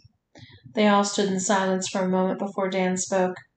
Look, you clearly can't be trusted. You locked my penis in a chastity tube the last time I let you. Mistress Juliet held a finger up to her lips to silence him, and he instinctively complied. Actually, you didn't let me do anything. Your girlfriend did. You were completely restrained, as I recall, and despite your trust in her, she let a virtual stranger get you off and lock a cuff around your cock and balls. Dan and Amanda were stunned. It sounds to me like you need to place your trust in someone else. Since I'm the only other choice, I'll apply the restraints. Amanda can assist, if she wishes. You may learn a thing or two. Dan resigned himself to the idea that he would have to submit in order to free his genitals. Please promise that you'll unlock the chastity tube. I don't know about this, Amanda offered. It's a deal, replied the dominatrix, and she continued to collect restraints from various parts of the store. Within minutes, Juliet had Dan completely under her control. He was naked, but for the restraints, which included the expensive leather monoglove, a strict four inch posture collar, and goggles that significantly obscured his vision without completely blinding him. A leather gag filled his mouth and wrapped around the lower portion of his head like the bottom half of a hood. It covered his chin and effectively silenced any sound he tried to make. He wore nothing below his waist except a pair of leather gloves, which of course were cuffs like around his ankles and connected by a 12 inch leather strap, and of course the chastity device. The store was quiet except for the hum of the fluorescent lights and the sound of Dan's breathing. The mistress deliberately circled around Dan with an arrogant strut, as though he really was her slave. Dan tried his best to follow her through the shadows caused by the goggles. Finally, she stopped in front of him and said, Enough is enough. And she reached down to the cuff around his genitals. She squeezed the two hinged halves of the cuff together slightly with her left hand while twisting the right hand arm of the cuff a quarter turn, and the cuff sprung open. Dan groaned realizing that he could have freed himself at any time if he had known that the lock was a ruse. Mistress Juliet carefully removed the cuff and attached tube from Dan's manhood while Amanda watched over her shoulder, mumbling unintelligibly. Before Dan could get used to this new situation, Mistress Juliet rolled a thick rubber O ring to the base of his penis. He was immediately excited and his member grew uncontrollably, straining against the tension of the O ring. Oh my! Your equipment is just what I need, said the dominatrix with a smile. It wasn't clear whether she was addressing Dan or Amanda, and each of them hoped it was the latter. I'll take it all, she said, looking Dan up and down. Removing a six foot leather leash from a nearby display, she added, this is well," as she clipped it to Dan's collar. "Excellent. Now if you will step over to the counter we can add it all up." Amanda walked behind the counter in the middle of the shop. Mrs. Juliet walked to the front of the counter, pulling Dan along beside her. Amanda totaled up all the merchandise that Dan was wearing and said, Forty one hundred even. You can't be serious, the mistress said in mock astonishment. The monoglove alone is three thousand. The other leather goods are probably one thousand, which means that you haven't charged me for the young man. Amanda was confused, but Dan understood perfectly. He twisted violently and tried to back away from the dominatrix, but she held him firm with an experienced hand. Don't be ridiculous, said Amanda. You know that we don't charge for our modeling services.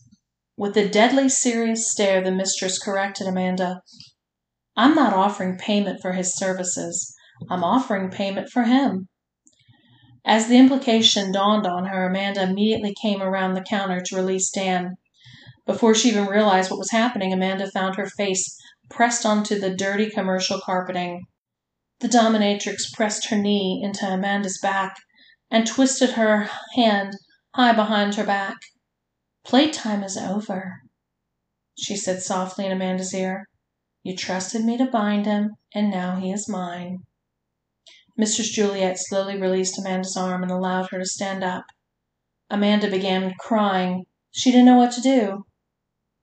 The mistress handed Amanda her credit card and seemed sympathetic to the tears.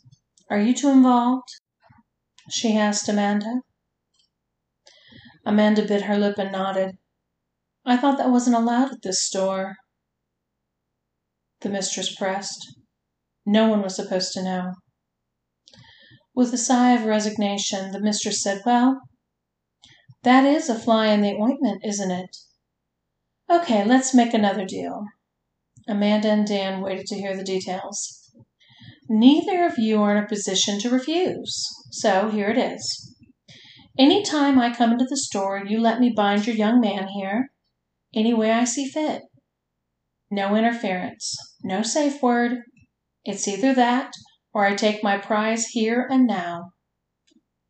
The mistress glanced at each of them in turn, and after a slight hesitation she finished with, Great, it's a deal.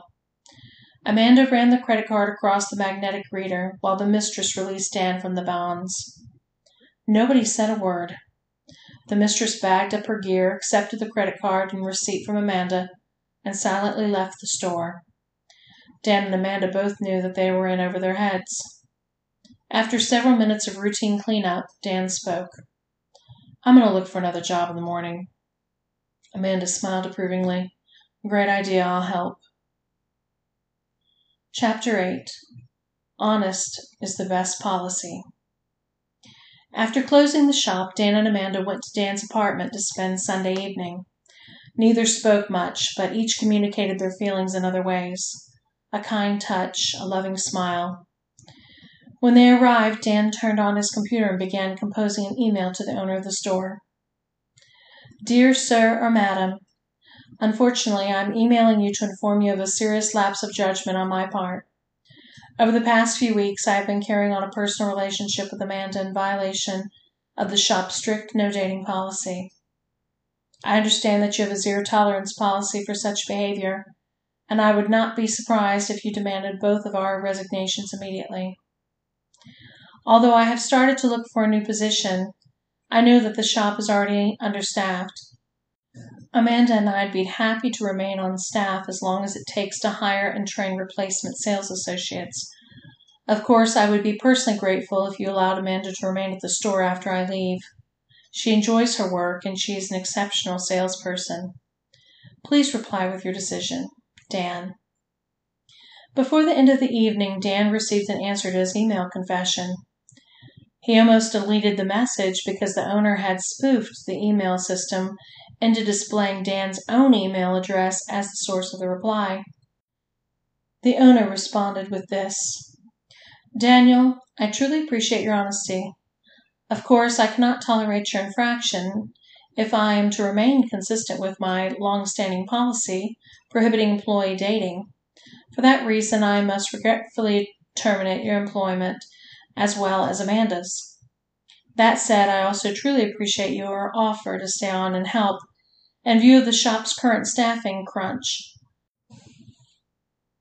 I will take you up on your offer of staying on until you find another suitable position.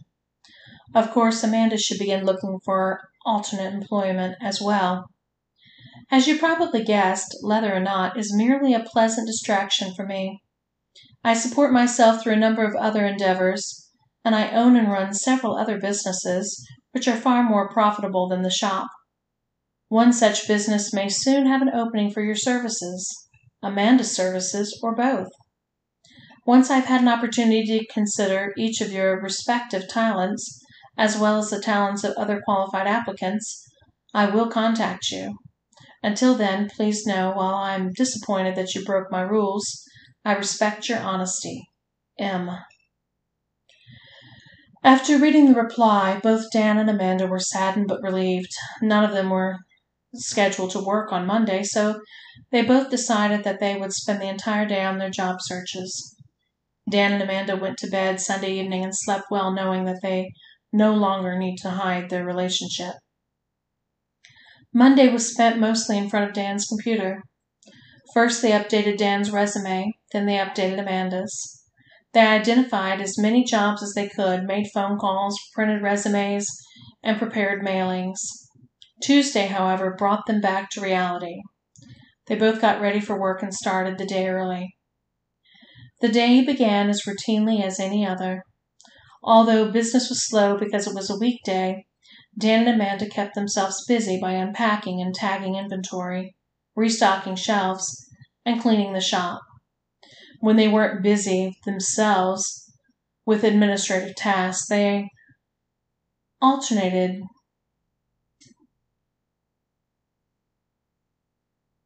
tending to customers. Nearly every customer that day had been a novice or thrill seeker who failed to buy anything rather than a cheap pair of handcuffs or some low end ball gag. Shortly before closing time, however, the day took a decidedly different turn. A man in a black trench coat and dark glasses entered the store, rolling an oversized stainless steel briefcase behind him. If Dan hadn't have known better, he'd have sworn that he had stumbled onto the set of a low budget thriller, and that the customer was an undercover agent of some type. It was Dan's turn to wait on the customer, so he approached the man with his usual inviting style. Hi, I'm Dan. Welcome to Leather or Not. Can I help you find something? No, but I may be able to help you find something, the customer said.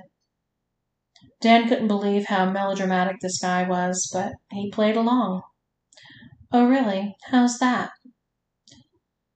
Well, I represent a new player in the high end bondage equipment and accessory market. If you and your coworker have a few minutes, I'd like to demonstrate some of our devices for you. Dan looked over his shoulder to Amanda, who had been listening to the entire exchange. Amanda shrugged as though to say, Why not? Dan turned back to the stranger and said, Actually, we don't make the purchasing decisions, but if you leave your card, we can pass along to the owner. I'm not asking you to make any decisions about purchasing our products but if I could just demonstrate a few of them, I'm certain that you would appreciate how unique they are. Then you could describe the products better to the shop's owner, the man explained. Amanda had come out from behind the counter to stand next to Dan. Sure, we'd be happy to take a look, she said with a smile. Great, said the man. I'll set up the demonstration in the open area over there, he said, pointing toward the back of the shop. Amanda nodded. Okay. As the man moved to the demonstration area, Dan pulled aside Amanda. Something about this doesn't feel right, he whispered. Yeah, I know. He looks like one of them men in black, but lighten up. It could be fun, she said with a smile. The man took off his trench coat to reveal an expensive black suit. Amanda offered to hang it up, and Dan watched the man unfasten two latches on the side of the stainless steel case. As he opened the doors of the case, several felt covered shelves swiveled into place, creating a type of Christmas tree shaped display case, with the lowermost shelf jutting out from the case, the farthest and the uppermost shelf remaining close to the case. Each shelf displayed a different set of restraints devices, and top shelf contained a small stainless steel case, which resembled a miniature of the case from which it emerged. Okay, I'll need a volunteer, the man announced as he pointed at Dan.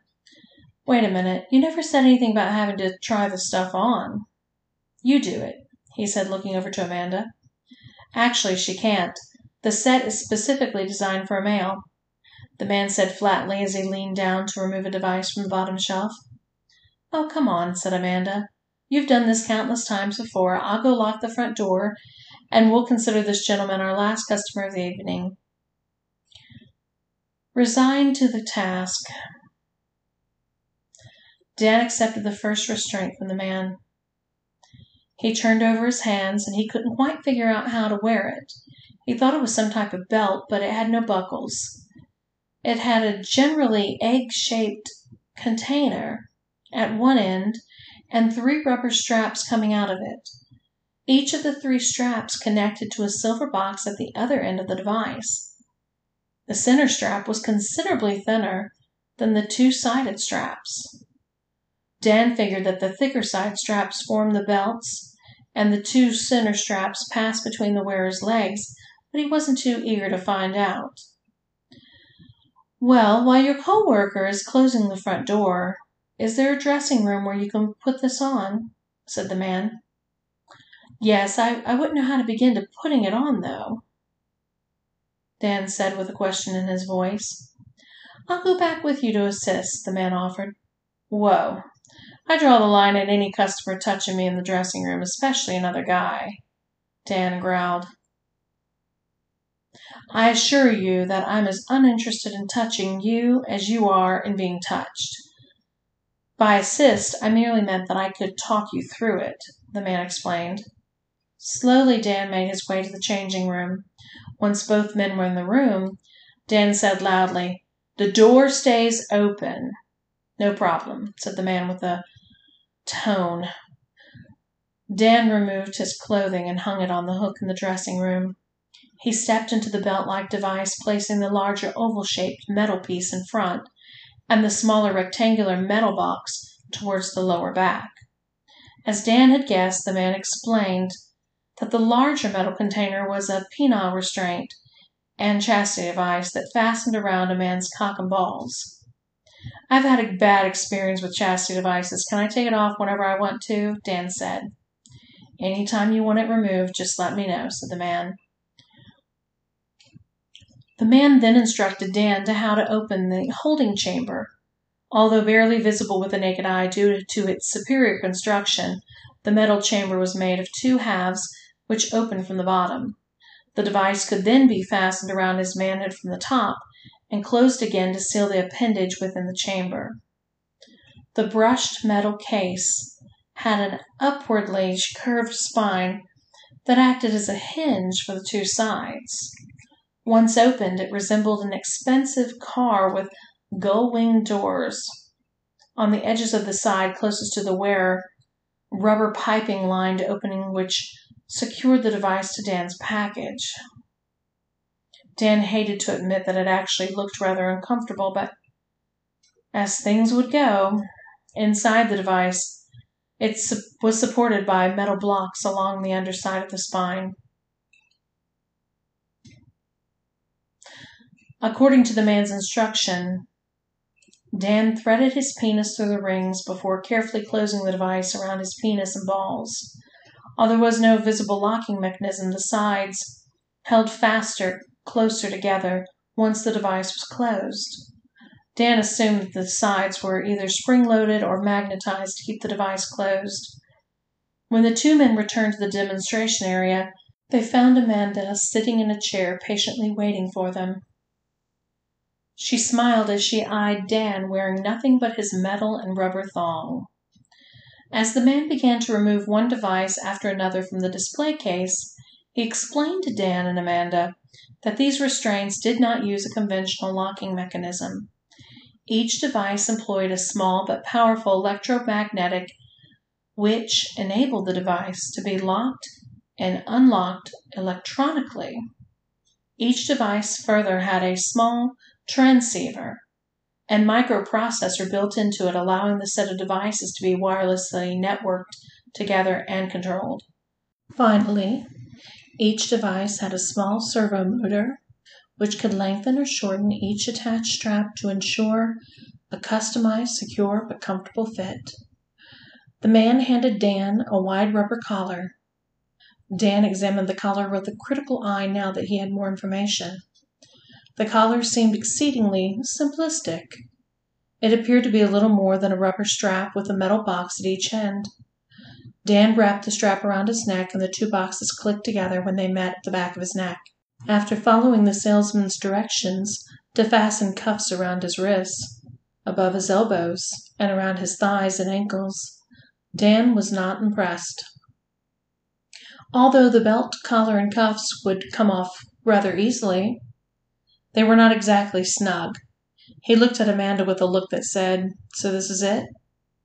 While the two were having their silent conversation, the man opened the small metal case on the top shelf of the display and removed what appeared to be a flip phone. He handed the device to Amanda and said, You do the honors.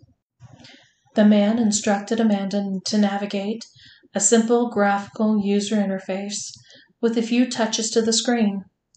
Dan was startled to find that all the restraints had automatically tightened to a point that made him feel completely controlled, even though he still had the use of all his limbs. While standing next to Amanda, the man reached over and quickly touched a screen a few more times and said, Please place your hands palms to palm behind your back and touch your wrists together. Slowly, Dan complied. As his wrists drew closer, he felt the strong attraction of the metal boxes of the wrist cuffs. With a loud metallic clink, the wrist cuffs became inseparable. As Dan stood looking behind at his wrists and tugging against his bonds, the stranger began to list the highlights of the new bondage system. As you can see, the cuffs are incredibly easy to use. Although we're using a dedicated remote controller, the system can be controlled by apps downloadable to any mobile phone or PDA. In addition, the cuffs are virtually inescapable, employing the same electromagnetic technology used by department stores and office buildings to secure their front door during office hours. They do seem secure and easy to use. But are they safe? asked Amanda. Good question. The system includes a panic button that will instantly release all control of the cuffs. Once pressed, the cuffs will literally fall off the wearer. Of course, I'm not quite ready to show you that feature since we've really just started the demonstration. The man showed a red circle in the lower right corner of the flip phone screen. Of course, agreed Amanda. In addition, the cuffs can be set to release at a predetermined time or after a predetermined duration. They also have a time delay feature enabling them automatically to lock after a predetermined duration. These features not only add to the safety of the system, but make it an excellent choice for those interested in solo bondage. Wow, I'm impressed. You guys have really thought this through, said Amanda. I could go on and on, but let me show you some of the accessories, said the man. He is able to touch his elbows behind his back. Amanda giggled. no, he can get them within a few inches, but he can't get them to touch. Well, in that case, let me show you one of our spacers. The man pulled out a nine inch length of hard rubber cord with a metal disc attached to either end. After directing Amanda through a couple of taps on the remote controller, the man held one metallic end of the cord to Dan's left elbow cuff and the other end of the cord to Dan's right elbow cuff. A pair of loud clinks announced that Dan's elbows were inescapably linked together. The look on Dan's face suggested that his elbows were at their limit. The man asked Dan, How does that feel? Uncomfortable, Dan replied, grimacing. Tell me, young man, why do you worship this young woman you work with? There was an awkward silence as Dan tried to find the right answer. Of course he does, interjected Amanda, smiling. Yes, of course, repeated the man. Let's prove it, shall we? If you would be so kind, please step over to your lady friend and kneel down in front of her. Dan smiled sheepishly, moved in front of Amanda, and knelt down in front of her. The man reached over to the controller in Amanda's hand and deftly pressed a few buttons on the remote control, and clink, clink, each of Dan's thigh cuffs were instantly welded to the corresponding ankle cuff, forcing him to remain kneeling in front of Amanda. Wow, I'm liking this more all the time, said Amanda with a uh, mischievous grin as she looked into Dan's eyes. Yes, I thought you might, said the man confidently. So, what else do we have? asked Amanda. Well, we have quite an accessory and a big assortment. For example, we have ballet boots with electromagnetics built into the heels and sole. When used with specialized flooring, a subject can be rendered immobile without otherwise restraining them. Taking a breath, the man continued. Let's see, we have female insertables, anal insertables, nipple rings, you name it, all controllable through the same interface. We also offer heart monitors, perspiration sensors, GPS devices that can be used to provide input for certain automated functions of any other networked device. Of course, we are proudest of our blindfolds and gags, but I'm not allowed to demonstrate those. Why not? Amanda asked, disappointed. Because our owner insists on personally demonstrating those pieces since they incorporate some of her best ideas. The screen on the remote controller suddenly went blank, and Amanda heard a small noise toward the front of the store. Looking up, she was shocked to see Mistress Juliet standing near the checkout counter with the remote controller in her hand, similar to the one Amanda was holding. The mistress was dressed in a black leather trench coat, with her hands on her hips and a broad smile across her face. Until then, listeners, this is our conclusion of Leather or Not, Part 1. Please tune in next Friday for Part 2 of Leather or Not. Until then, make all your fantasies a reality. Thank you for listening. Good night.